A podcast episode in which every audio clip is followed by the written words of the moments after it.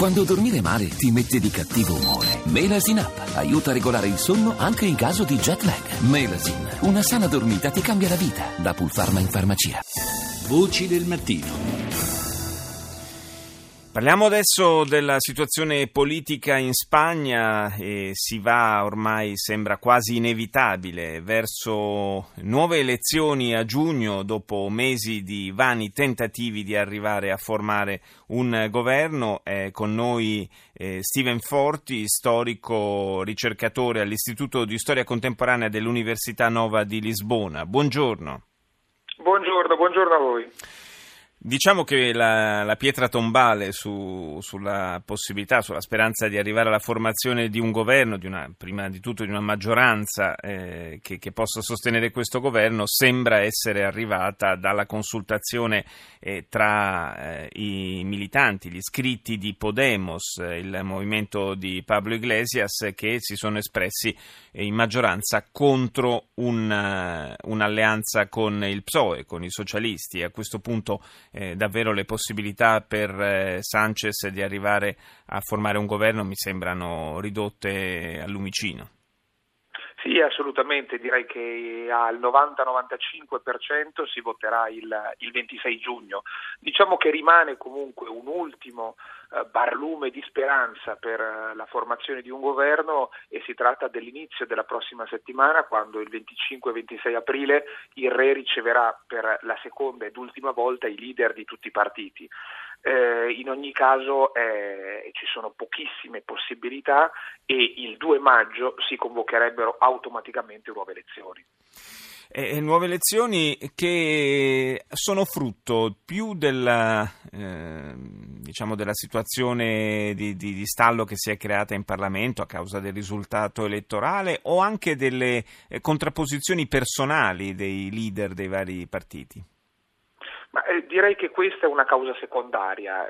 Eh, innanzitutto c'è da tenere conto di una cosa: la Spagna eh, si trova per la prima volta in una situazione di questo tipo e, eh, bisogna ammetterlo, eh, non... Eh... i leader dei partiti e le organizzazioni dei partiti non sono abituati a cercare di arrivare a dei compromessi eh, di questo tipo. Eh, c'è anche da dire che l'aritmetica frutto delle elezioni del venti dicembre ha provocato una situazione davvero complessa, dove eh, un'alleanza possibile non era facile. Eh, rimane ancora la possibilità della grande coalizione, che io credo, e anche i sondaggi così lo confermano, che riprenderà quota nel caso di nuove elezioni dopo il ventisei giugno, e un governo di sinistra alla portoghese, cioè socialisti insieme a Podemos, non aveva i numeri, se non eh, includendo anche almeno l'astensione dei partiti nazionalisti catalani e baschi, e questo implicherebbe aprire una grandissima questione nella Spagna attuale, che è quella del referendum alla scozzese di autodeterminazione della Catalogna. Ma eh, le prossime elezioni, se ci saranno a giugno, il rischio che riproducano un quadro molto simile a quello attuale mi sembra abbastanza elevato. Sì, assolutamente. In quel caso però probabilmente i socialisti non riuscirebbero a negarsi ad una grande coalizione insieme ai popolari, e magari aperti in seconda battuta a Ciudadanos.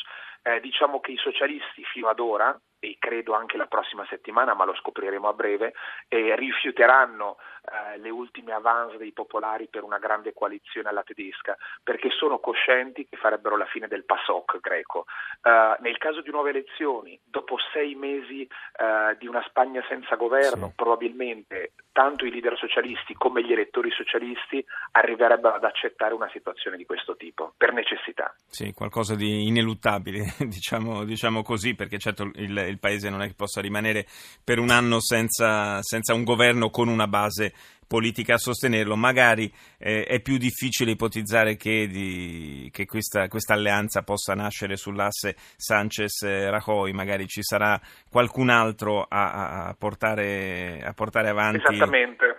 Eh, è sì. Molto possibile, sì. Rajoy è un leader eh, che, per quanto continui a resistere, il partito lo difenda, eh, è sempre più isolato, e il partito eh, è sempre più colpito da casi di corruzione. Eh, ieri si è dimesso il sindaco, certo, di Granada per casi di corruzione, il ministro Soria, ministro dell'industria, coinvolto dai Panama Papers, si è dimesso pochi giorni fa.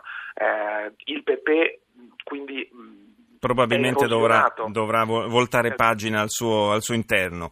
Grazie a Steven Forti per essere stato nostro ospite.